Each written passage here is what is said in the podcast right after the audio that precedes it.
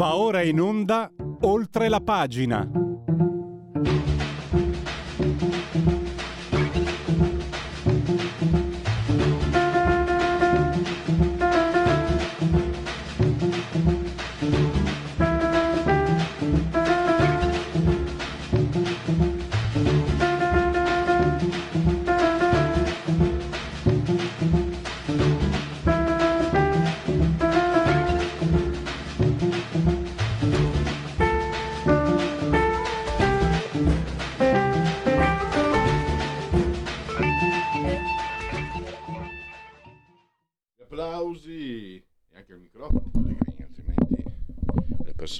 Sentono.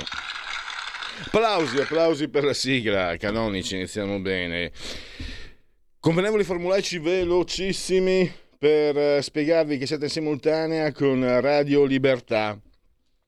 Assiso saldamente, come sempre, sulla tolla di comando il dottor Federico Borsari.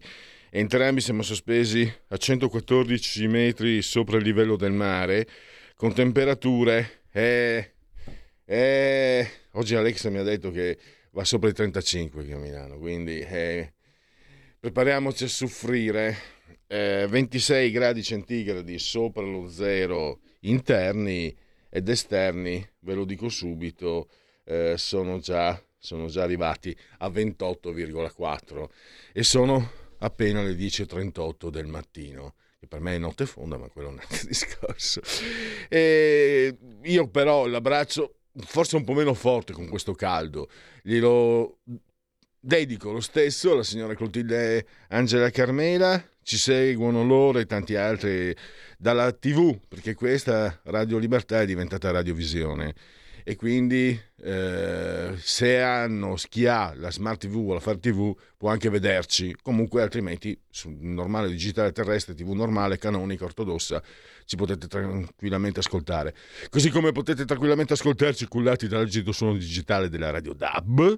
E anche naturalmente con smartphone iPhone e con tutto ciò che ha a che vedere con le applicazioni iOS Android, iPad, ehm, mini, mini, mini pad, iPhone, iPad, mini pad, eh, tablet, mini tablet, smartphone e poi cosa resta del giorno? Alexa, accendi Radio Libertà, passaparola, ve ne saremo grati. Cosa resta del giorno? È un bellissimo film, tra l'altro. E poi su internet, eh, al sito, sul sito Radio Libertà Net e poi la pagina Facebook. Credo di aver ricordato tutto. Nel vigesimo ottavo giorno di Pratile, mese del calendario repubblicano. Per i gregoriani è un giovedì, Zoibe 16 giugno, anno domini 2022. Parleremo oggi del sovranismo eh, energetico e tra l'altro sovranità energetica dagli errori della transizione ecologica alla guerra in Ucraina. È l'ultimo eh, libro di Francesco Giubilei. Lui lo sapete, saggista, editore, ha scritto anche oggi sul giornale, eh, fa parte del comitato scientifico per il futuro dell'Europa. È un'analisi che mh, suggerisce uno spunto, questo saggio, ha un breve saggio, 100 pagine, mh, come spunto, come riferimento c'è un, un, diciamo un, un, grande riferimento, quello di Enrico Mattei. Enrico Mattei che aveva avuto eh, l'intuito di capire come fosse eh, lo sviluppo e quindi anche l'autodeterminazione dei popoli eh, passasse attraverso eh, l'energia. Intuì che il petrolio era diciamo il prodotto decisivo nel dopoguerra, secondo dopoguerra e non si fece scrupolo, quindi grande pragmatismo, di acquistare petrolio sia dalla, dall'URSS, dall'Unione Sovietica o dei paesi medio orientali. Purtroppo per lui e per noi si attirò le antipatie di qualcuno che non diciamo non gradiva. Cioè, in sostanza, eh, Mattei diversificava le fonti di approvvigionamento e spiega eh, Francesco Giubilei adesso dobbiamo diversificare le, le, le, le fonti energetiche, quindi per piacere... Eh, non si può puntare tutto sulle rinnovabili, la transizione eh, ecologica ci sta portando davvero eh, accelerato e rischia veramente macelli. E invece, per, cominciamo bene la giornata perché dalla campagna eh, sta partendo un sassolino che si sta già trasformando in qualcosa di più. C'è un'indagine che riguarda i vertici del PD. Allora, se non ci fossero Panorama, La Verità, fatemelo dire, Radio Libertà, soprattutto se non ci fosse Fabio Mendolara, poco o nulla si saprebbe di tutto ciò. Eh, Fabio invece ha pubblicato eh, la sua inchiesta su Panorama, molto, molto di, che è uscito ieri lo trovate quindi fino a mercoledì prossimo, anche online, eh, che parte, che parte da, eh, da, Pozzuoli, un appalto da 10 milioni, se non sbaglio, di euro. Eh, Fabio è in linea, lo sto facendo aspettare, benvenuto Fabio, grazie per essere qui con noi. Grazie a te ai radioascoltatori, buongiorno. Allora, dico uh, per, per, farmi capire anche degli ascoltatori, poi ti do la parola. Eh, in questa indagine è stato anche eh, ascoltato in qualità di testimone Walter Verini, il tesoriere del PD. Quindi diciamo roba che scotta, se non sbaglio. Sì, in effetti eh, punta, come dicevi, ai vertici del PD l'inchiesta. Intanto eh, tra i coinvolti con un ruolo di, questo sostengono i magistrati, di promotore di un'associazione a delinquere dedita diciamo, alla turbata libertà degli incanti, eh, tale Nicola Oddati, che anche io diciamo, non conoscevo prima di trovarmelo nelle carte di questa inchiesta, eh, però è un personaggio che da anni svolge un ruolo chiave nel Partito Democratico. Uh, con uh, la segreteria di Zingaretti era uh, un vice segretario operativo, mentre eh, all'arrivo di, Gianni Le, di, di Enrico, Letta, Enrico Letta lo ha nominato subito eh, capo delle Agora Democratiche, eh, quindi dandogli anche un ruolo diciamo, di... Fabio, Fabio, scusa, scusa sì. se ti interrompo, siccome mi aveva incuriosito, ho fatto una ricerca online, per carità superficiale, è un progetto eh, di democrazia partecipativa sul quale mi sembra, a intuito e lo dico, il PD punta molto, eh, punta davvero molto. Ecco perché sì, gli ha affidato questo ruolo chiave che è, è sia di propaganda che eh, diciamo di eh, relazione con... Pronto? Sì, mi, eh, mi, senti? Sì, adesso ti sento, prego. Sì, dicevo, è un ruolo chiave anche di, diciamo, di propaganda e di promozione delle attività del Partito Democratico. Quindi diciamo, Letta ha fornito a questo dati diciamo, una una postazione eh, ritenuta molto importante e di rilievo. In più eh, deve essere un uomo eh, davvero di fiducia di Letta, visto che eh, lo ha mandato come commissario in Puglia a Taranto dove c'era una segreteria provinciale un po' disastrata che aveva dei problemi e uh, una, un'alta litigiosità interna. Uh, quindi di solito un segretario manda diciamo, gli uomini di cui si fida maggiormente a fare il commissario, soprattutto nelle aree difficili. Uh, e Oddati si ritrova lì. Uh, che lavoro fa Oddati? Anche questo è un aspetto interessante. Oddati è un dirigente della regione Campania che il governatore Vincenzo De Luca ha assegnato alla guida della uh, sede istituzionale della Regione Campania a Roma. Uh, quindi diciamo così un ufficio di rappresentanza lì dove la politica ha un, ruolo fondamentale in Italia. e quindi Oddati si è trovato diciamo, al centro di relazioni di qualsiasi genere. La, la, procura che cosa ha scoperto? Che eh, tra queste relazioni ci sta una, una galassia di imprenditori eh, di varie regioni che eh, hanno eh, utilizzato diciamo così, o dati per eh, avere dei rapporti stretti con la politica, offrendo ad Oddati dei, dei, dei soldi, si, di, si, parla di 4.000 euro una tantum, lui viene sorpreso dalla Guardia di Finanza all'aeroporto eh, di Fiumicino con 14.000 euro nel, in tasca. Eh, ecco, scusa Fabio, eh, io ho appena detto, tu l'hai detto, anche uomo di fiducia di Enrico Letta, perché appunto le agorà democratiche, però come te la spieghi un'ingenuità di questo genere? Cioè un politico che ha a che fare ogni giorno con eh, imprenditori eccetera, con in tasca una busta da 14.000 euro in contanti per giunta, dopo che il suo partito... Eh, ma hanno hanno monitorate diverse di buste gli investigatori, si parla almeno di 5 dazioni di denaro in contanti, tutte tra i 10 e i 20 mila euro, quindi eh, probabilmente non ha fatto in tempo a farle sparire. Eh, sì, probabilmente questo. E, e, da lì comincia questa inchiesta che vede coinvolti anche degli imprenditori eh, per delle gare d'appalto. Sì, delle gare d'appalto, una importante a Pozzuoli da 10 milioni, milioni di euro, poi una, la ristrutturazione di un uh, palazzo uh, importante del centro storico di Taranto, uh, un, una ristrutturazione di pregio e poi degli appalti in Calabria e ci sono anche degli intrallazzi su cui però stanno lavorando da poco tempo gli investigatori napoletani anche per quanto riguarda la sanità e le ASL del Casertano.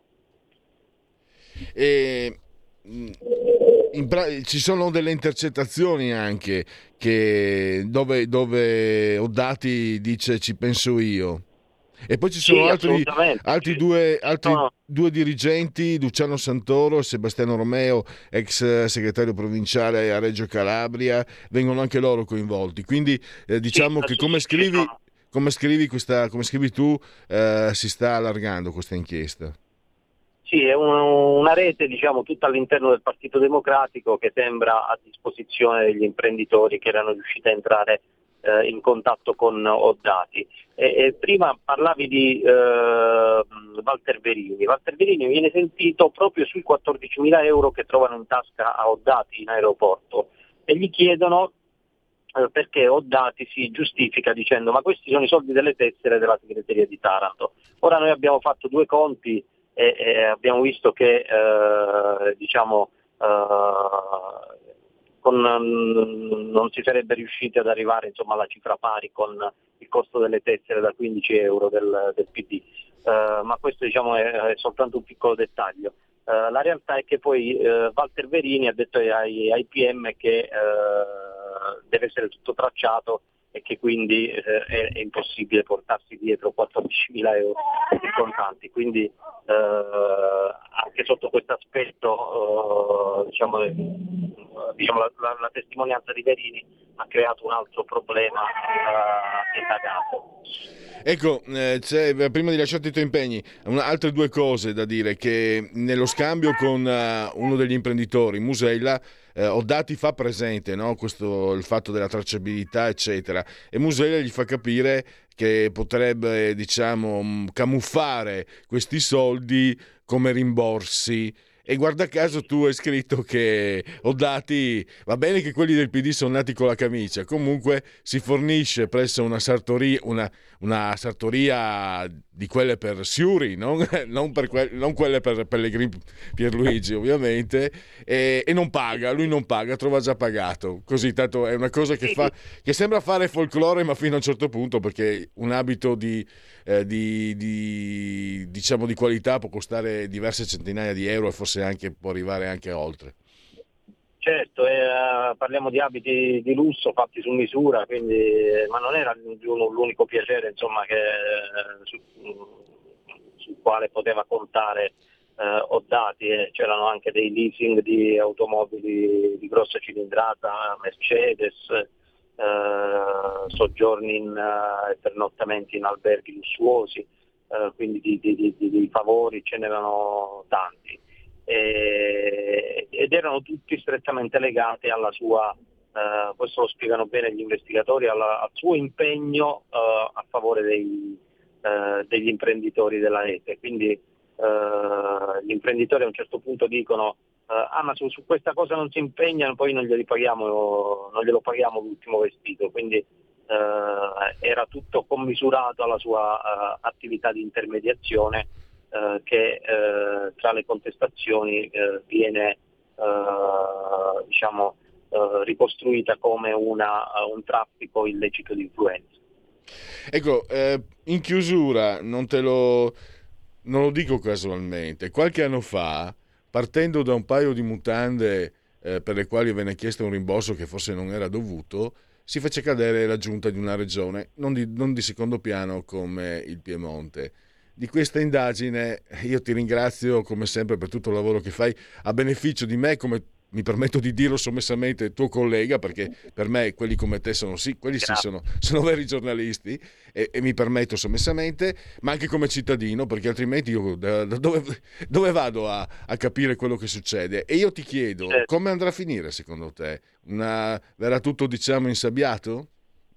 Ma è ancora presto per uh, diciamo, uh, fare un pronostico di questo tipo, però vedo che gli investigatori stanno lavorando, tanto che ieri è uscita una nota dell'agenzia ANSA, per la verità ripresa pochissimo, devo dire, dai, dai giornali, uh, che riporta mm, diciamo, un aggravamento delle ipotesi di reato a carico del sindaco di Pozzuoli, che diciamo, è al centro di questa indagine eh, che eh, eh, si ritrova indagato per concussione sessuale perché c'era stata un, diciamo, ah. una pretesa da parte eh, sua nei confronti di una persona da assumere, una, una donna da assumere.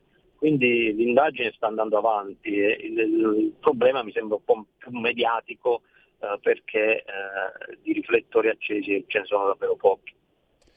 Ecco, allora direi che possiamo concludere. Io ve lo segnalo, lo trovate anche online, eh, il servizio, l'inchiesta di Fabio Mendolara su, su Panorama, eh, oppure in edicola fino a mercoledì prossimo.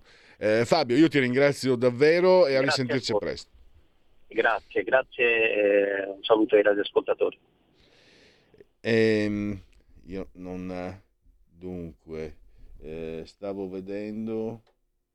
Eh, scusate eh, sto facendo un'inchiesta in diretta perché mi incuriosiva, eh, mi incuriosiva dunque la, la questione dei 14.000 eh, euro che sarebbero provente delle tessere. Dunque, eh, Taranto ha 188.000 abitanti, quindi 160.000, grosso modo saranno quelli aventi eh, diritto voto, al voto, eh, 160.000, 32.000, 1.000 iscritti, sono mh, mm, a 15 euro la tessera, sono tantini, sono effettivamente sono, sono un po' tanti perché il rapporto tra in, diciamo, impegno ci sono delle, del, delle non delle indagini, scusate, de, degli studi Dedicati proprio al rapporto tra impegno e voto. Quindi diciamo che eh, di solito eh, l'impegno rispetto a su dieci elettori, eh, due o tre hanno poi un impegno diretto in politica. Con la Lega si arrivava, eh, si arrivava a, al 4, però sto parlando della Lega del 3-4%, quindi è uno zoccolo duro particolarmente, pochi votati ma convinti. Eh, un partito più diciamo è, eh, ha voti e più si abbassa la percentuale di eh, elettori che poi si impegnano direttamente. Dunque, calcolando 160.000, 20% sono eh, 32.000, il 10 il 2% di 32.000 mh, mm, dovrebbe essere 300-400 grosso modo, però sto facendo un conto spannometrico, cioè un, il migliaio di tessere eh, per arrivare a giustificare i 14.000 euro sono effettivamente, come diceva Fabio Amendolara, sono mm, gon, diciamo gonfiate, ecco, gonfiate, però lo sapete, loro sono molto bravi, mi ricordo ai tempi di Renzi ad Alessandria, eh, dovevano eh, candidare dovevano eleggere il segretario eh, cittadino del PD renziano, eh, però non aveva i voti. Al venerdì si sono iscritti al PD 200, 200 albanesi e così il candidato eh, renziano ebbe i voti.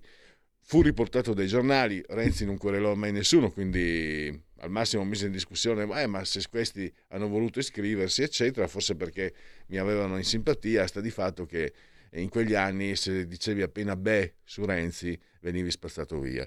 Adesso lo prendono in giro anche i sassi, nonostante poi si stia scoprendo che tante inchieste effettivamente sono state, eh, diciamo, costruite. Segui la Lega che è meglio. Segui la Lega è una trasmissione realizzata in convenzione con La Lega per Salvini Premier.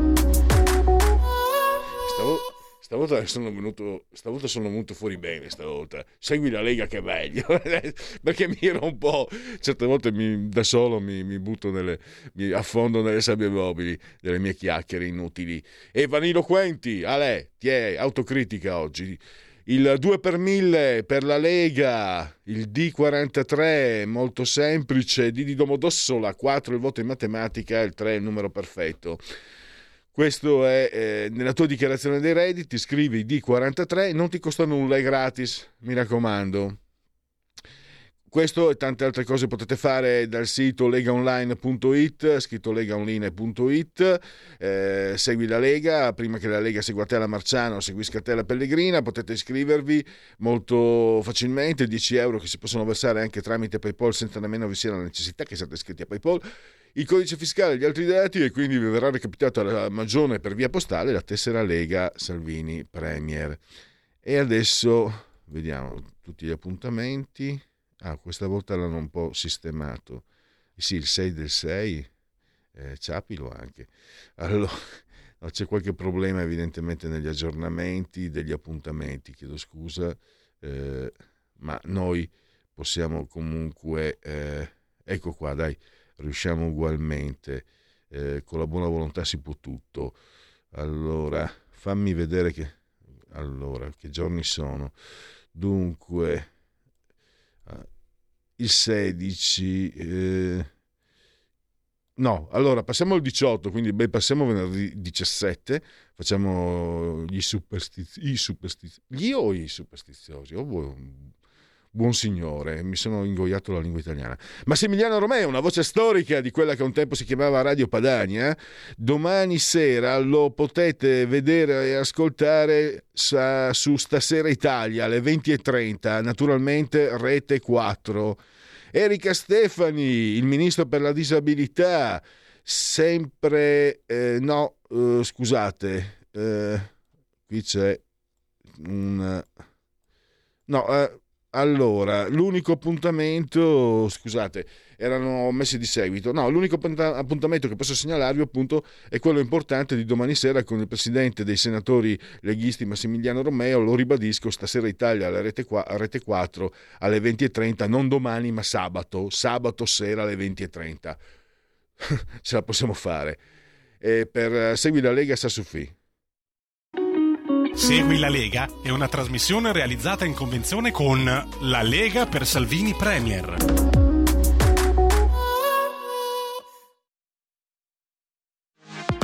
La tua radio è ascoltabile anche con la televisione in digitale. Sul telecomando della televisione digitale o del tuo ricevitore digitale puoi scegliere se vedere la TV o ascoltare la radio risintonizza i canali radio e troverai anche Radio Libertà, canale 252.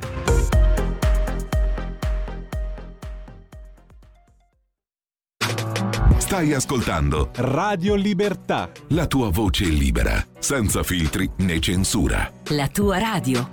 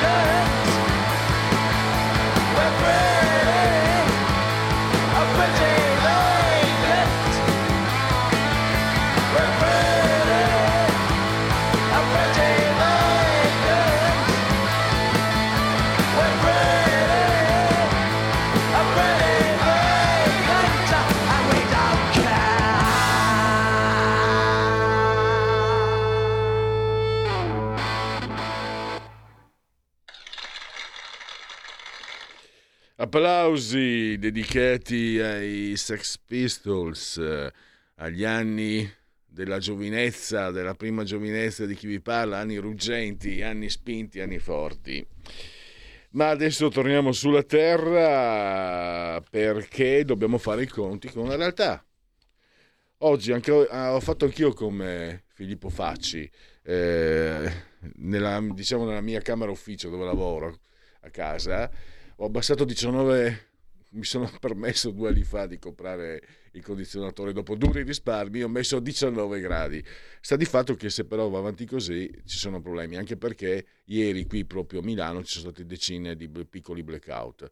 Quindi l'approvvigionamento energetico è un tema eh, probabilmente decisivo e se ne è occupato, se ne occupa sempre, ma eh, è delle, una delle tematiche di cui si occupa, ma ha scritto un saggio che si chiama Sovranità Ener- si intitola Sovranità energetica dagli errori della transizione ecologica alla guerra in Ucraina.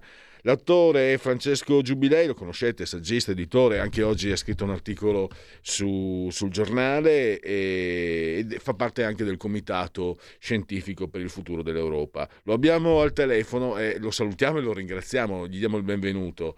Buongiorno Francesco. Buongiorno, buongiorno e grazie a voi. Allora, eh, io partirei, dottor Giubilei, da uno spunto che io considero davvero interessante, quale si può veramente, eh, sul quale si può creare una piattaforma di riflessioni. Lei parla della lezione di Enrico Mattei per affrontare le problematiche di oggi e di domani. Partiamo da qui. Esattamente, esattamente. No, Enrico Mattei, che è una figura eh, nota alla maggior la maggior parte degli italiani eh, è stato il, il, fondatore dell'ENI, che è mh, l'ente nazionale idrocarburi che continua ad esistere a tutt'oggi ed è uno dei fiori all'occhiello del, mh, eh, del mondo energetico italiano. E l'ENI rappresenta non solo un'azienda che opera in campo energetico, ma rappresenta un'azienda che porta avanti anche quelli che sono gli interessi nazionali italiani nello scacchiere eh, globale. E l'azione dell'ENI nasce come eh, su un'intuizione di Enrico Mattei che è quella di portare avanti delle politiche energetiche collegate a quella che è la politica estera italiana e collegate perciò a delle tematiche di carattere geopolitico. D'altro canto, quando noi parliamo di energia, parliamo di un tema che interessa anzitutto l'area del Mediterraneo, ma interessa anche quello che è il Medio Oriente, interessa anche quello che è lo scenario eh, dell'Africa. E eh, Enrico Mattei ebbe la grande intuizione in un momento storico che era eh, subito negli anni successivi alla fine della seconda guerra mondiale in cui l'Italia era uscita sconfitta e quindi ci trovavamo eh, in una situazione anche economica complicata e difficile, ebbe la grande intuizione di portare avanti una politica energetica e quindi anche una politica estera italiana che fosse indipendente sotto vari punti di vista e va dato atto che anche quella che era la democrazia cristiana del tempo eh, aiutò in una fase iniziale in parte Mattei, perlomeno alcune correnti.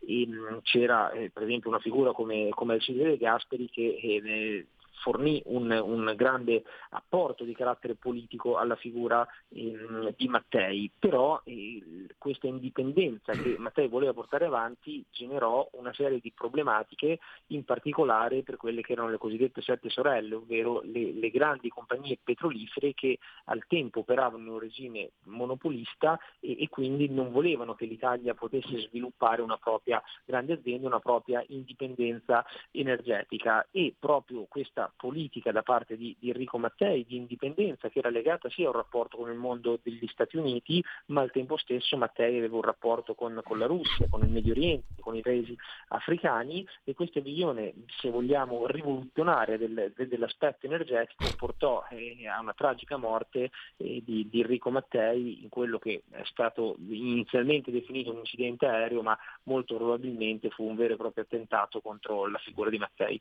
Ecco, c'è un punto no? Che mh, viene definita dottrina eh, realista, quella di Mattei.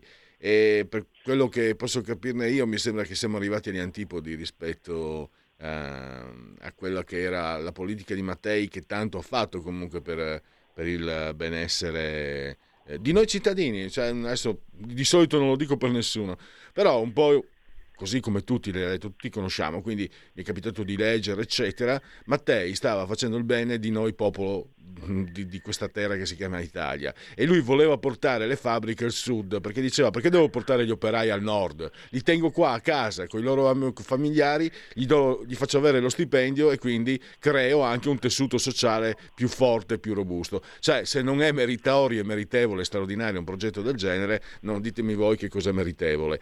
E, e adesso siamo arrivati all'opposto, secondo me, da quello che, da quello che vedo, non, da, non, oggi, da parecchi anni. La dottrina realista, tanti saluti.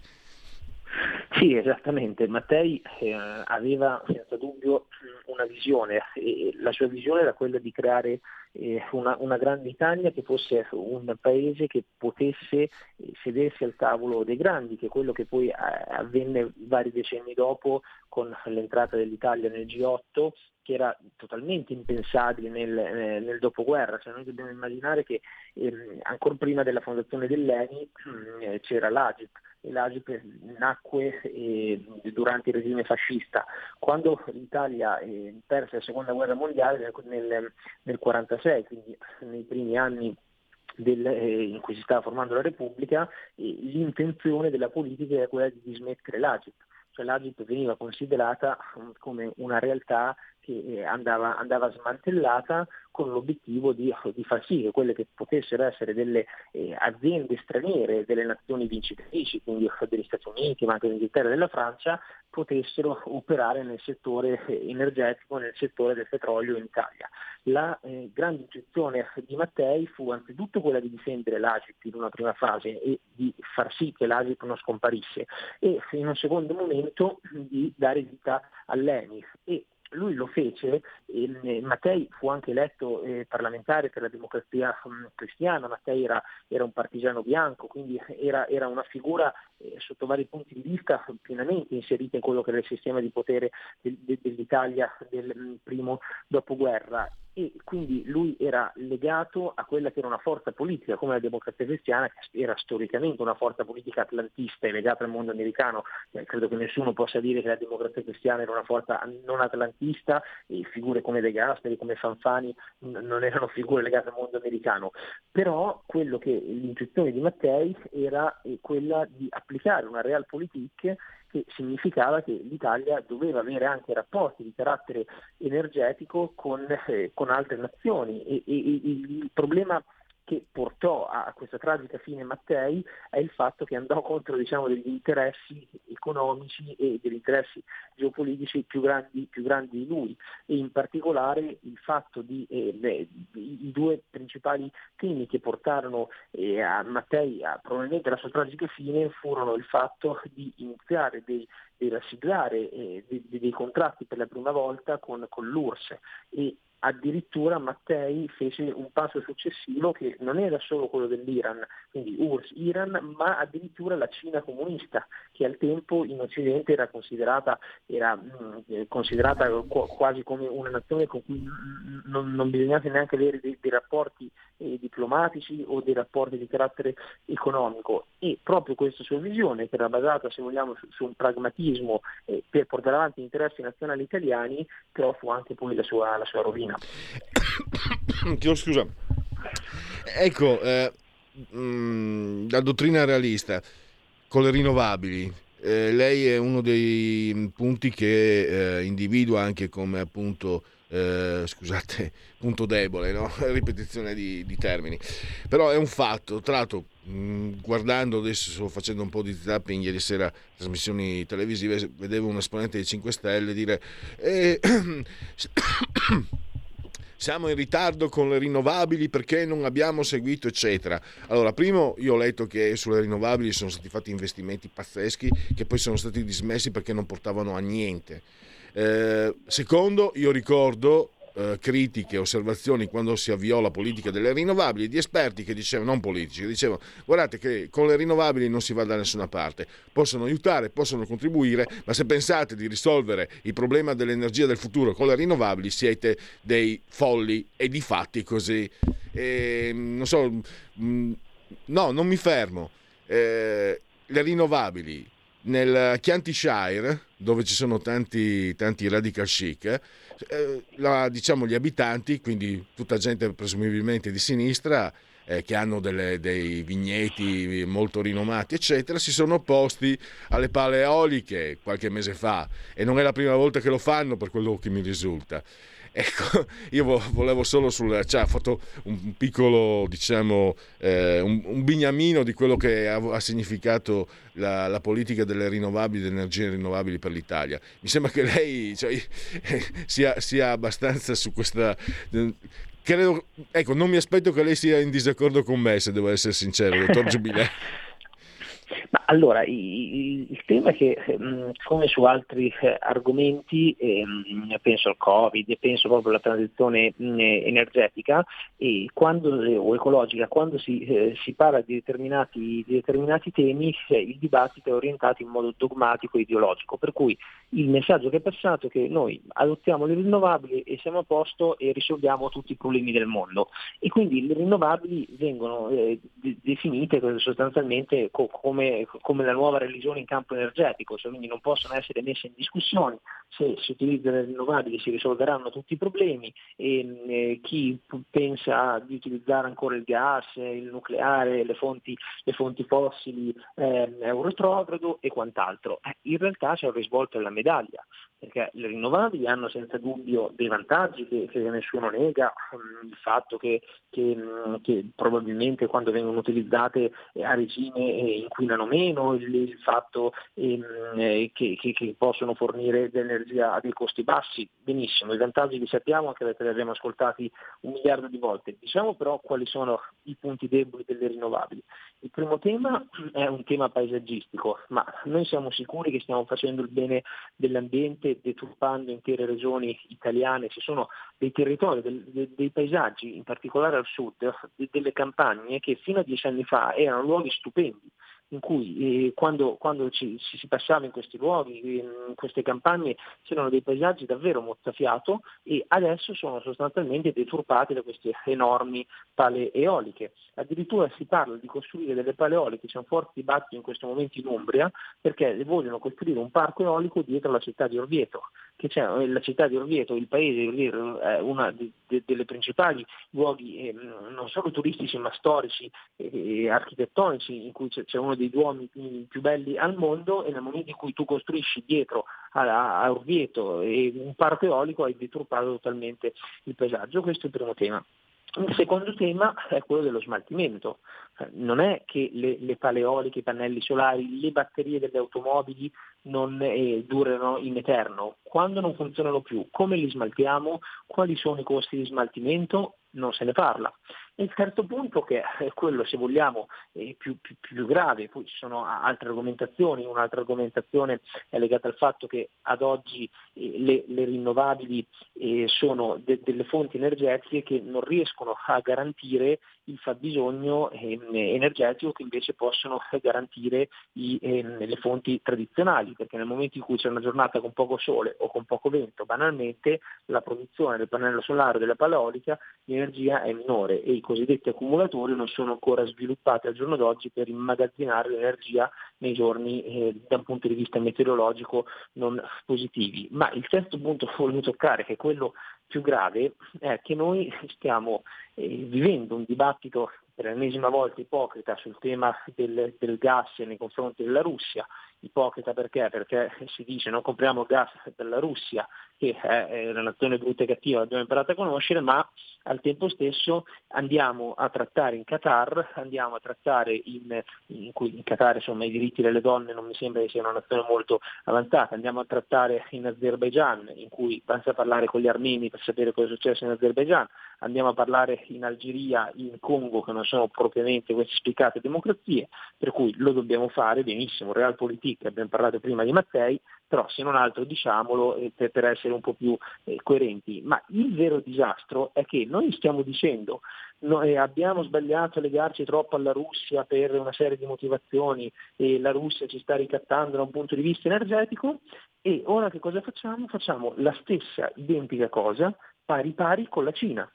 Per cui noi ci ritroveremo tra dieci anni, ma anche meno, tra cinque anni, che al primo conflitto di carattere ehm, eh, geopolitico, al primo scontro geopolitico con la Cina, e non bisogna guardare troppo lontano, e cito Taiwan, quindi qualcosa che può avvenire anche in tempi rapidi, la Cina sostanzialmente ci potrà ricattare allo stesso modo che sta accadendo oggi con la Russia. Perché? Perché le cosiddette terre rare, che sono 17 minerali imprescindibili per la realizzazione delle, delle rinnovabili eh, sono sostanzialmente controllate dai cinesi.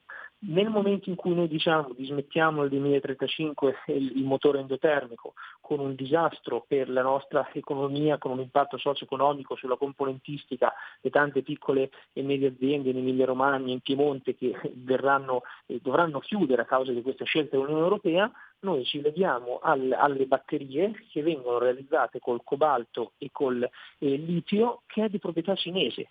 Allora noi ci stiamo non solo investendo miliardi e miliardi di euro di soldi dei contribuenti europei per la transizione ecologica, ma facendo, eh, facendo sì che chiudano le nostre aziende e questi miliardi vadano sostanzialmente indirettamente a foraggiare la Cina, che è la principale produttrice di, eh, di componenti per, per le rinnovabili.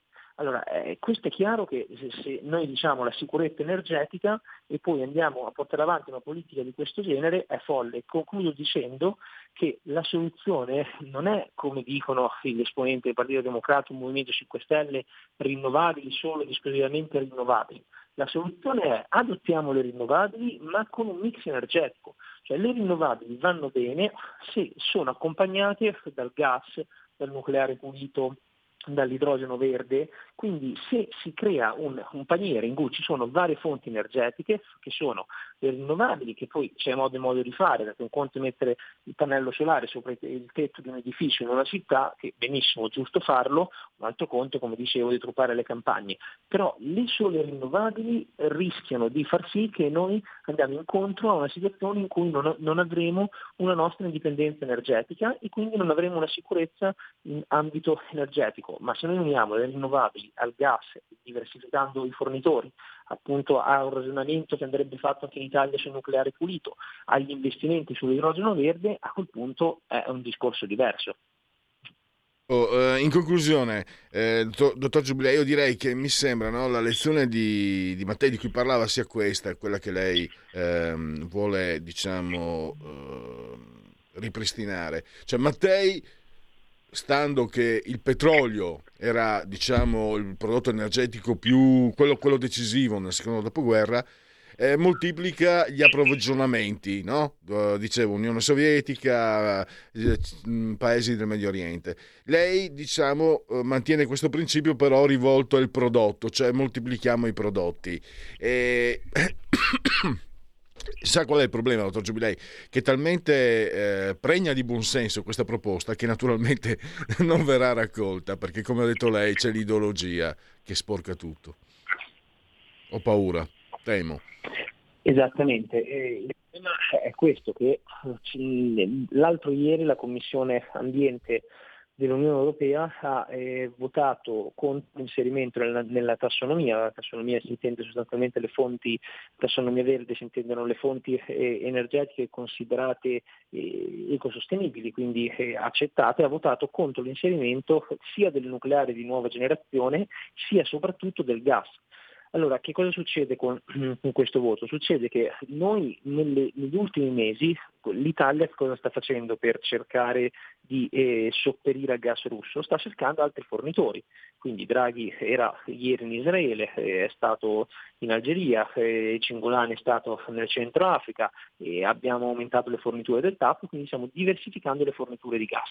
Se però il gas non verrà considerato una fonte eh, verde, significa che anche tutta la strategia energetica dell'Italia ora sta realizzando, cioè diversificare i fornitori di gas, sarà inutile da qua a 20 anni o 30 anni, perché se poi il gas non è considerato una fonte verde, a quel punto ci troviamo nella situazione per cui eh, abbiamo un, un deficit energetico per l'ennesima volta. Ed è questa la visione ideologica, cioè la visione ideologica è quella di far sì che in un momento come quello attuale in cui c'è una speculazione enorme, c'è un conflitto in corso, c'è un aumento di costi di energia che impattano sui cittadini e le imprese in modo drammatico, l'Unione Europea ha la brillante idea di mettere il divieto al motore endotermico nel 2035. Il 2035 non è tra eh, 13 anni, è domattina, perché nel 2035 entra in vigore la, la, nuova legge, poi vedremo se verrà approvata dal Consiglio europeo, spero che ci, ci siano delle deroghe.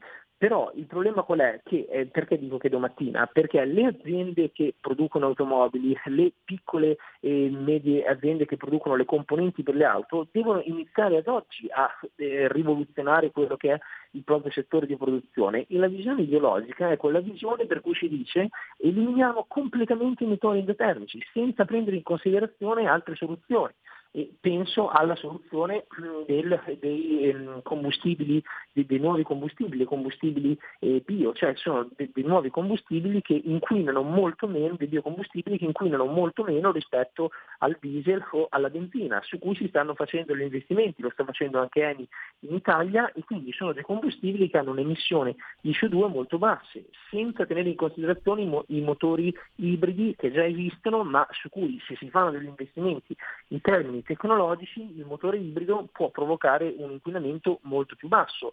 E tra l'altro nel momento in cui noi andiamo a utilizzare il motore elettrico ci sono tutta una serie di implicazioni che non, non vengono tenute in considerazione, cioè noi non abbiamo le colonnine e soprattutto l'energia che noi eh, poniamo anche che domattina tutta Italia abbia le colonnine, quindi avremo migliaia, decine di migliaia di colonnine per ricaricare le auto elettriche ma l'energia elettrica che viene prodotta per ricaricare le automobili, come viene realizzata?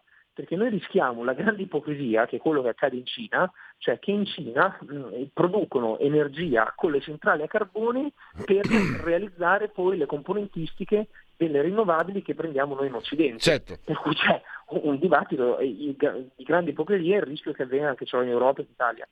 Devo chiudere, ricordo Sovranità Energetica di Francesco Giubilei, Giubilei Regnani editore, 16 euro e spicci, 100 pagine. Grazie ancora e a risentirci a presto Francesco Giubilei. Grazie mille, grazie ancora, a presto.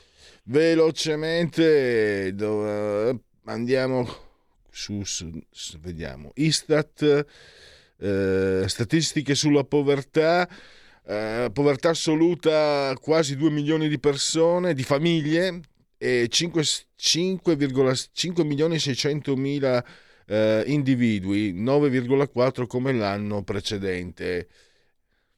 Andate a dire le 5 Stelle che l'avevano abolita. Eh, noto sondaggi commissionato da Rai porta a porta Fratelli d'Italia 22,5, PD 19, Lega 15, 5 Stelle 11,5, Forza Italia 8, Calenda 5,5, Italia Viva 3,5.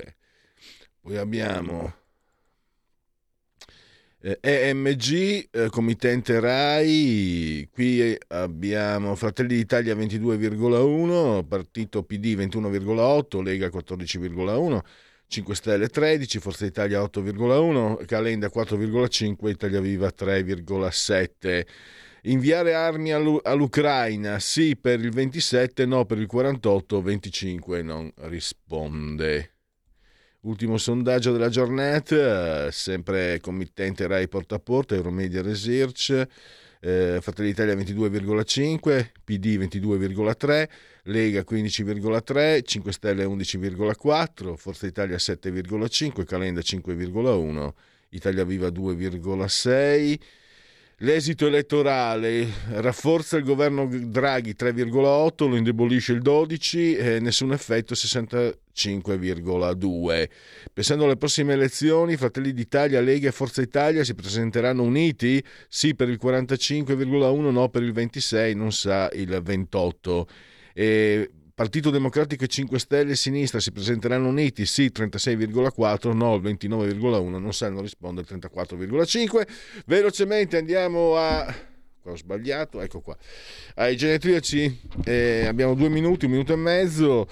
Allora, del vigesimo ottavo giorno di Pratile, Goia che? Chi era Geronimo? Anche nell'aviazione italiana eh, il grido era Ghere Ghere Ghe, Ghere Ghere Ghe è proprio ispirato a Geronimo. Ghere Ghere Ghe per il 48esimo corso, Ghe Ghe Ghe. mi sono lasciato trasportare. Eh, è stato un buon periodo, anche se io sono contrario al servizio militare, però francamente eh, lo rifa- eh, beh, è una contraddizione, una poria del mio pensiero. Sono contrario al servizio militare, sono contrario che lo Stato mi rubi una, un anno di vita, lo, lo, ero quella volta, lo sono ancora, però è stata un'esperienza che ripeterei eh, domani, adesso. Ho un gigante, un grandissimo Stan Laurel di Stanlio e Olio. Se qualcuno piangerà al mio funerale, non gli parlerò mai più. Mariano Rumor, che è stato anche presidente del Consiglio e quattro volte ministro, vicentino, il sindaco della Milano da Bere, Carlo Tognoli, fu lui che per primo usò il termine, uno dei primi a usare il termine Padania negli anni Ottanta, riferendosi alla possibilità di portare le Olimpiadi a Milano. Giancarlo Governi, Gulp Fumetti in TV, beh, Giacomo Agostini, le, la moto, 15 volte campione del mondo. Poi Dagmar Lassander, attrice molto molto bella di qualche anno fa, Nomas Manos de Piedra, campione del mondo di pugilato leggeri welter, super welter e medi, Roberto Duran. E poi Paolo Becchi, l'ideologo dei 5 Stelle, la cicala Clio Goldsmith, Juari, che giocò con l'Avellino col Milan, con l'Inter e poi vinse la Coppa dei Campioni segnando in finale col Porto. Fantastico. E Jürgen Klopp, che... Eh, se da bambino avessi visto una gara del Barcellona probabilmente mi sarei dato al tennis. Non è un tipo di gioco che mi piace, grandissimo. Eh, allenatore del Liverpool. Stop, basta, c'è la Lega Liguria, ringrazio il grande Federico, dottor Borsari, eh, saldamente regia tecnica, ringrazio tutti per aver scelto Radio Libertà. Stai ascoltando Radio Libertà. La tua voce libera, senza filtri né censura. La tua radio.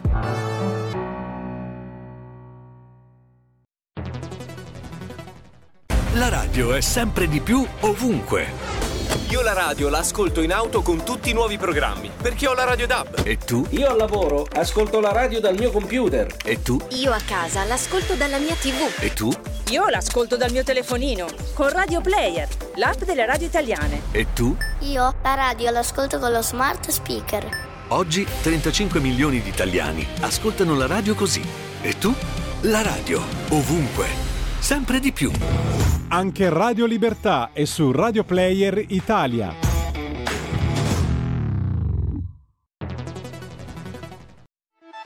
Stai ascoltando Radio Libertà, la tua voce libera, senza filtri né censure, la tua radio.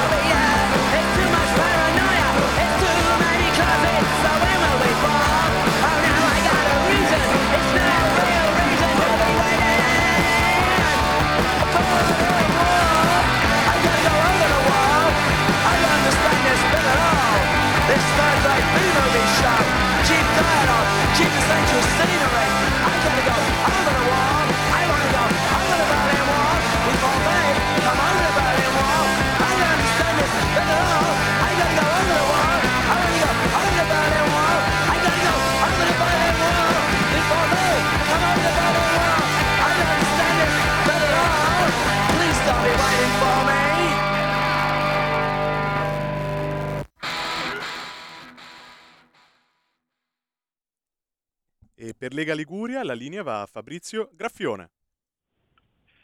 Buongiorno a tutti da Genova e dalla Liguria. Oggi veramente fa caldo, ma si sta benissimo anche perché c'è un filo di brezza, ragazzi. Siamo intorno ai 28 gradi, 28 gradi e mezzo, mare pulitissimo, beati coloro, io dico sempre, che possono andare in spiaggia. Un saluto a tutti da Genova, dalla Liguria e da Fabrizio Graffione. Partiamo subito col nostro primo ospite della mattinata che è il consigliere comunale uscente e riconfermato Francesca Corso. Ciao Fra, ci sei? Buongiorno Fabri, buongiorno a tutti gli ascoltatori. Allora, intanto complimenti per la tua performance a queste elezioni amministrative del Comune di Genova. Ricordo che Francesca Corso è stata la seconda più votata della Lega qui in città, la prima è stata l'assessore comunale al commercio uscente Paola Bordilli e, e, ed entra anche un outsider eh, della Lega che è Alessio Bevilacqua, consigliere municipale in Valpolcevera. Allora, come sono andate queste elezioni? Francesco, un commento così un po' a caldo. Allora, il primo commento a caldo è che è veramente caldo. La campagna elettorale è stata difficilissima perché è stata stremante dal punto di vista fisico, veramente per il caldo, perché è scoppiata l'estate in anticipo qui a Genova, qui in Liguria, quindi sicuramente le temperature si sono alzate tanto e queste non aiutano a rimanere energici. Però a parte le battute è stata una campagna elettorale sicuramente difficile perché in giro eh, c'è tanta gente sfiduciata, tanta gente che ha deciso di non andare a votare, purtroppo l'astensionismo, l'abbiamo visto, è un dato, è il dato più grande di tutti, perché la maggior parte dei cittadini aventi diritto ha deciso di non recarsi alle, alle urne e questo chiaramente secondo me è un dato molto negativo, del quale comunque dobbiamo farci carico anche noi classe politica, nel senso che sicuramente secondo me, per come la vedo io, chi sceglie di non scegliere fa comunque la scelta sbagliata, perché tutti devono comunque esprimere il proprio parere, comunque devono informarsi, decidere chi supportare, soprattutto a livello locale, perché la politica a livello locale è fatta di persone che si conoscono personalmente, che eh, un domani possono essere utili, con le quali ci si può interfacciare e relazionare in maniera diretta. Quindi sicuramente le persone andrebbero scelte a livello locale, ma questo è un, è un, dovere che comunque dovremmo rispettare a prescindere e l'abbiamo visto anche con i referendum. L'astensionismo è il primo dato di questa campagna elettorale, di queste elezioni che sicuramente è molto negativo. Forse è colpa della classe politica perché comunque c'è stata tanta confusione, soprattutto negli ultimi due anni, i governi eh, che si sono alternati, che sicuramente hanno confuso le persone, ci sono state eh, idee, cambi di idee repentini, ci sono stati diversi problemi, crisi economiche, crisi di tutti i tipi, ovviamente quella pandemica, c'è stato davvero tanto che ha messo alla prova i cittadini. Questo secondo me comunque non giustifica la decisione di non andare a votare, anche perché tanti erano al mare, tanti erano a fare dell'altro e tanti invece è proprio una scelta che hanno preso in coscienza di non andare a votare. Dopodiché la mia campagna elettorale è la campagna elettorale di una leghista convinta che comunque ha trovato tante opinioni diverse in mezzo alla strada, opinioni di persone che comunque convintamente hanno continuato a votare la Lega, persone che un po' meno convintamente, perché magari non d'accordo con la linea che eh, la Lega sta mantenendo a Roma, o persone che magari invece eh, hanno creduto nelle persone, nei candidati, seppur magari non di corrente leghista, hanno deciso di, di darci sostegno. Il risultato sicuramente da una parte lascia un po' di amaro in bocca perché sicuramente mh, la percentuale della Lega non è stata altissima, però comunque abbiamo visto che qui c'è stato il trionfo delle liste civiche, quindi il crollo un pochettino dei partiti tradizionali eh, che hanno lasciato il passo alle liste civiche, che sicuramente da una parte hanno combattuto in parte l'astensionismo, perché sappiamo tutti che aggiunge un candidato, aggiunge dei potenziali elettori. Dall'altra però io eh, nelle liste civiche credo e non credo, nel senso che io da elettrice sceglierei sempre un partito tradizionale per il fatto che comunque ha rappresentanti eh, a tutti i livelli istituzionali, in regione come soprattutto invece a Roma dove è necessario avere dei rappresentanti. E noi l'abbiamo visto per esempio con Ponte Morandi, se non avessimo avuto l'allora vice ministro Edoardo Rixi probabilmente saremmo ancora coi detriti all'interno del, del, del Polcevera. Quindi questo è per dire che eh, i partiti sicuramente sono scesi, però sicuramente eh, avremo tanto da lavorare per convincere le persone che non è stata una scelta sbagliata votare Lega per chi l'ha fatto e convinceremo invece chi non l'ha fatto che la prossima volta lo farà. Noi ci mettiamo subito pancia a terra a lavorare, lo faremo noi che siamo stati eletti, lo faranno i futuri assessori che vorrà, verranno nominati e anche quei consiglieri che magari in seguito alla costituzione della Giunta verranno poi eh, eletti in una seconda tornata. Siamo abituati a lavorare, l'abbiamo fatto in cinque anni difficilissimi, cinque anni che hanno visto appunto il crollo di Ponte Morandi, hanno visto una crisi pandemica, hanno visto mareggiate, le abbiamo viste tutte.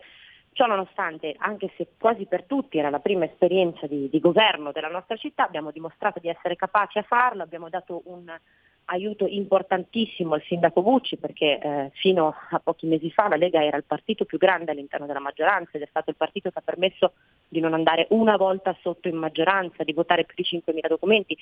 Insomma, è stata veramente una, una tornata legislativa importante e noi ci siamo stati, abbiamo dimostrato valore, abbiamo dimostrato costanza, presenza, ascolto per i cittadini. Ora sarà più dura perché siamo in meno, ma sicuramente sapremo far sentire la nostra voce e convincere i cittadini che darci fiducia è la cosa giusta. Allora, ricordo che Bucci ha raccolto 112.457 voti, pari al 55,49% e, e dell'Ostrologo, il candidato del centro-sinistra, ha raccolto 77.065 voti, pari al 38,93% qui a Genova. Ma a proposito di astensionismo, volevo raccontarvi una, una curiosità. Nel seggio di Sant'Ilario, nella collina di Sant'Ilario, cantata anche da... Manca un voto. E ehm, diciamo un po' alla collina dei VIP, dove ci sono le ville esclusive di Genova, eccetera, vista mare su Genova Nervi, eh, dove risiede la famiglia Grillo, eh, al Movimento 5 Stelle sono andati soltanto 8 voti in quel seggio di Di Grillo e, eh, e non risulta che Beppe Grillo sia andato a votare, tanto per eh, fare un inciso sul discorso che facevi tu Francesca sull'astensionismo. Ecco, ehm, niente, io poi volevo ricordare anche un po' gli altri, gli altri risultati, insomma la lista Buccia ha ottenuto il 19, eh, pardon, scusate, il um, 19,06% dei voti, il PD si attesta al 20,95 è il primo partito a Genova, il, um, poi c'è Fratelli d'Italia 9,33, la lista di Tote 9,17, la Lega 6,8%, la lista civica del, di dell'Ostrologo candidato del centro-sinistra, come ripeto 631, poi c'è la lista stanza, linea condivisa 518, Genova domani un'altra lista civica sostegno di Bucci 470. Come dicevo prima c'è stato un crollo del 5 Stelle eh, nella città di Beppe Grillo al 4,40%. Forza Italia ha preso 3,85%, la lista Crucioli 3,55% entra in consiglio comunale il candidato sindaco ex Movimento 5 Stelle. L'Unione di Centro, di centro ha preso l'1,97%. Ecco Francesca, tirando le somme, il sindaco Bucci ha detto che entro il 15 luglio eh, presenterà la nuova giunta, si parla di tecnici, un, hai un minuto a disposizione. Sì, si parla di una giunta in cui lui ha subito detto che le persone che ne faranno parte dovranno avere disponibilità massima, quindi non si può usare la giunta come un dopolavoro, competenza perché bisogna sicuramente essere ferrati sui temi che riguardano le deleghe a cui appunto ognuno dovrà dedicarsi e tanta presenza, tanta costanza, capacità di, di, dedizione al lavoro, insomma chiunque entrerà a far parte della giunta dovrà dimostrare da subito di essere sul pezzo, come si suol dire, di essere in grado di poter gestire problemi e di imparare in fretta anche per coloro che invece non erano magari già parte della giunta uscente.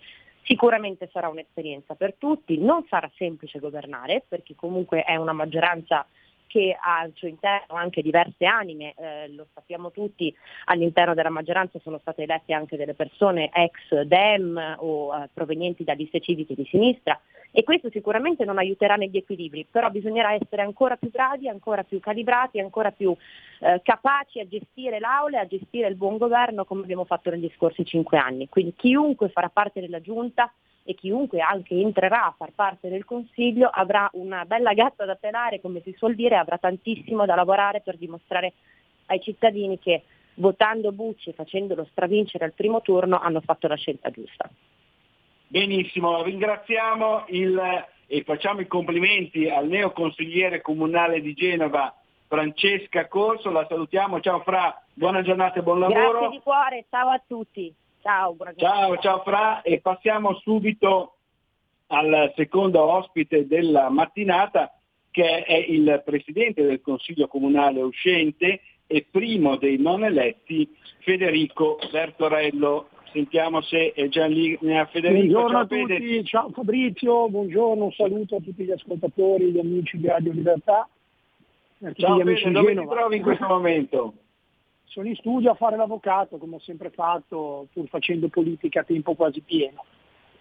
Allora, con, prima con il nostro primo ospite Francesca Corso avevamo già elencato un po' i risultati che hanno ottenuto le varie liste civiche e i, i vari partiti, abbiamo già spiegato che eh, Bucci, come è noto a tutti, ha vinto il primo turno, ecco, però eh, diciamo, facendo un po' un'analisi politica risulta che Italia Viva di Matteo Renzi e Azione di Carlo Calenda hanno piazzato tre consiglieri in uh, Consiglio Comunale a Genova, eletti nelle due liste civiche del sindaco Marco Bucci, eh, sostenuto dai partiti di centrodestra. Eh, se poi questa, tra virgolette, falange di centro-sinistra e maggioranza, o quantomeno non di centrodestra, come ha ben sottolineato lunedì mattina Matteo Salvini che è venuto di persona a congratularsi a Genova con il sindaco Marco, il sindaco riconfermato Marco Bucci, si volesse raggiungere anche un quarto neoconsigliere eletto nella lista civica di Bucci, eh, di, eh, che è un ex tesoriere di Più Europa, e un quinto certo. neoconsigliere eletto nella lista civica di Bucci, sono cinque no, non di centrodestra, sono cinque. Insomma, eh, praticamente diciamo, dal punto di vista un po' ideologico e politico eh, ci sono questi cinque che eh, da 24 seggi eh, si, si arriva allora, sostanzialmente a 19-20. Insomma, ecco. L'analisi è, è corretta e non vorrei essere il mio successore alla Presidenza del Consiglio che dovrà garantire i numeri e tenere tutti buoni con un sindaco come Marco Bucci che notoriamente non sta tranquillo né prima né durante né dopo i consigli comunali. Battute a parte due considerazioni con gli amici che ci stanno ascoltando. Uno, vedremo la correttezza di Marco Bucci che sicuramente abbiamo sostenuto e che sicuramente convintamente abbiamo sostenuto e siamo sicuri che farà bene, però la sua correttezza anche sulla base di quello che ha sempre proclamato in campagna elettorale con noi e con tutti i partiti politici del centro-destra la vedremo nella composizione della Giunta. Se questi cinque consiglieri, almeno alcuni di essi, che sono esponenti, un ex esponente del PD, è vero che ha saltato un giro, è rimasto fuori, si è avvicinato già da tempo alla lista civica di Bucci, e eh, gli altri quattro, due di Italia Viva e uno di Più Europa, uno di Azione di Calenda, se uno, anche solo uno di questi, verrà pagato con una poltrona in giunta, io sono sicuro che sarà molto dura garantire gli equilibri nella maggioranza. Quindi vedremo se queste persone che a vario titolo legittimamente hanno preso le preferenze, hanno portato dei voti, in parte, in alcuni casi anche togliendogli ai partiti di centrodestra, se, verrà, se Bucci riconoscerà a questi componenti un seggio in giunta, una poltrona in giunta, scusate, eh, questo sarà secondo me magari non subito ma un problema. Quindi io mi auguro che i eh, responsabili locali dei partiti di centrodestra in queste giornate di riunioni per comporre la giunta facciano quadrato su questa situazione. La seconda cosa però è che eh, non è eh, una novità, noi ne veniamo, ne paghiamo le conseguenze, lasciatemelo dire ora dopo due giorni, a due giorni dalla fine degli scrutini. Noi abbiamo permesso che ci fosse questo avvicinamento a una componente centrista che però a livello nazionale guarda più a sinistra che a destra.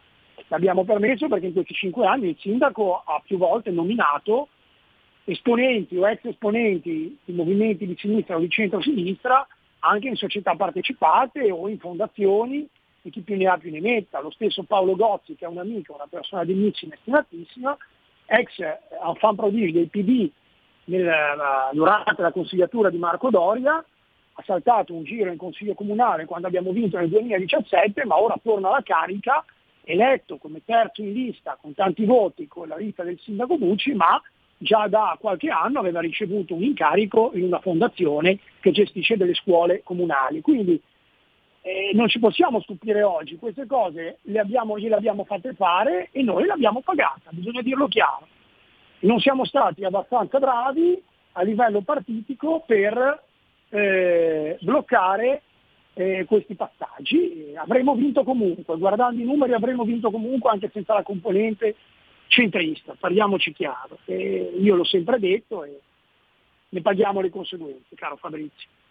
Ecco, senti, io volevo fare un altro ragionamento però, eh, c'è anche un, ci potrebbe essere o c'è il rischio che eh, ci sia un problema eh, perché 11 su 24 neoconsiglieri eletti che appoggiano il sindaco di maggioranza chiaramente eh, sono del tutto svincolati dai partiti di centrodestra certo. e quindi di volta in volta potranno sentirsi di votare o non votare Ma secondo certo. coscienza senza seguire certo, la linea prettamente certo. indicata dai partiti stessi. Ma certamente, io lo dico da ex presidente del Consiglio Comunale e da, credo, futuro consigliere comunale, perché ricordo a chi ci ascolta che io sono quarto per un voto, un voto solo dal terzo, a cui faccio i complimenti, e quindi mi auguro che... E Alessio Bevilacqua, un giovane del, della Valpolcevera a cui bisogna fare naturalmente no, i nostri complimenti e ti fa onore fargli i complimenti perché ha lavorato veramente bene Alessio. Assolutamente, è, è, l'unico, è, l'unico, che ha aumentato i voti rispetto a, a questi cinque anni, quindi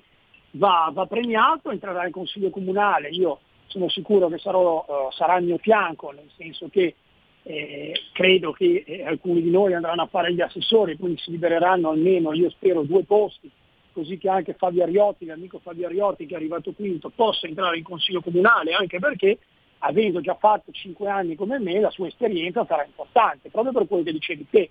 Io aggiungo un altro fattore, non solo abbiamo 11 consiglieri su 24 più un sindaco staccati da qualsiasi appartenenza politica, e parla uno che ha sempre ritrattato le civiche proprio perché sono scollegate da una certa ideologia, da un certo senso di appartenenza.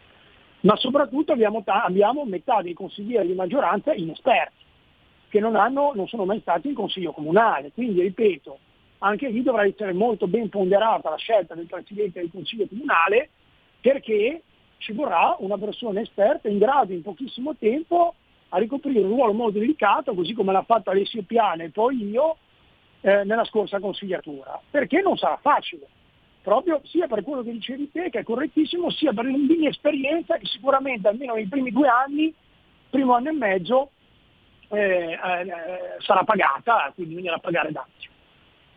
Benissimo, ti ringraziamo e ti auguriamo buona giornata e buon Grazie lavoro da avvocato. Speriamo di vederti di nuovo in Consiglio Comunale come Ma Presidente. Ne sono, convinto, ne sono convinto, ne sono convinto anche con la mano in bocca. Grazie a tutti. Va bene, Grazie, tanti auguroni al nostro, la Lega, al nostro Radio... Federico Bertorello. Grazie ancora della sua eh, testimonianza. Passiamo quindi al terzo ospite della mattinata che mh, è Giuseppe Grisolia, responsabile dei giovani della Lega Liguria, che anche lui era candidato sindaco, spostiamoci nel ponente Ligure, eh, precisamente ad Altare, alle spalle di Savona, e non è stato eletto per veramente pochissimi voti, mi sembra un'ottantina di voti, vero Giuseppe, se ci sei in linea? Sì, sì, buongiorno Fabrizio, buongiorno a tutti ciao, i radioascoltatori. Ciao, ciao, ciao. ciao. E sì, è, stato un buon risultato, è chiaro che si andava, si andava in un paese ostico. Eh, io cinque anni fa eh, presi 100 e 120 voti meno di, di, questo, quindi c'è stato un miglioramento, purtroppo non è bastato perché l'affluenza non ha, non ha aiutato, tante persone hanno preferito andare al mare o stare a casa e questo dispiace perché per un'elezione amministrativa di un, di un, sindaco, oltretutto di un piccolo paese, eh, si, si, spera in un'affluenza un po' più massiccia che il 50,03% e questo dispiace, però il risultato c'è stato e, e adesso con i seggi dell'opposizione faremo, un'opposizione costruttiva per il, per il bene del nostro paese. Eh, ecco, senti, scusa, in... Altare è un comune che quanti abitanti ha? Circa 2000.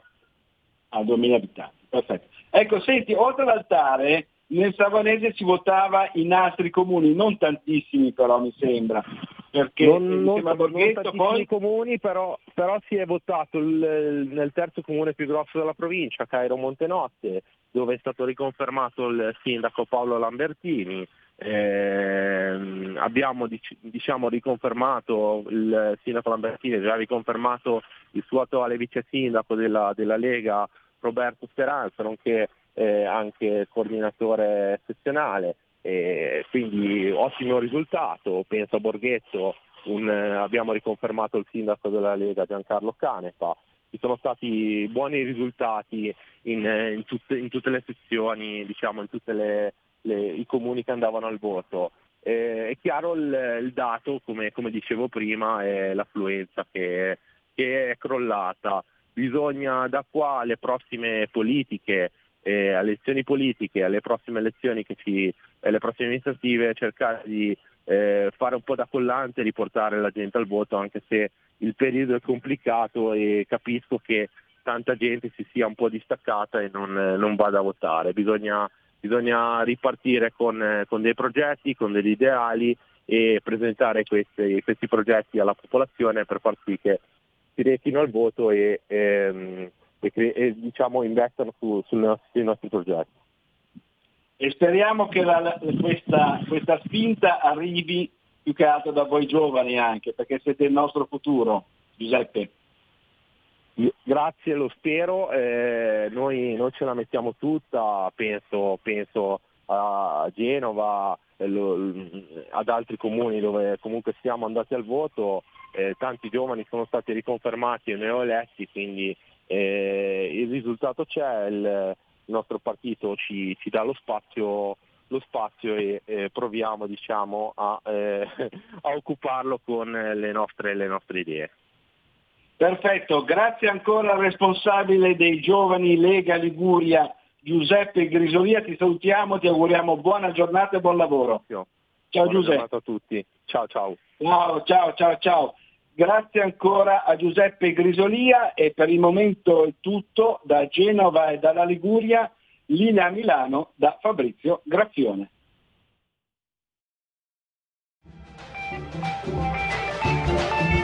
Avete ascoltato oltre la pagina.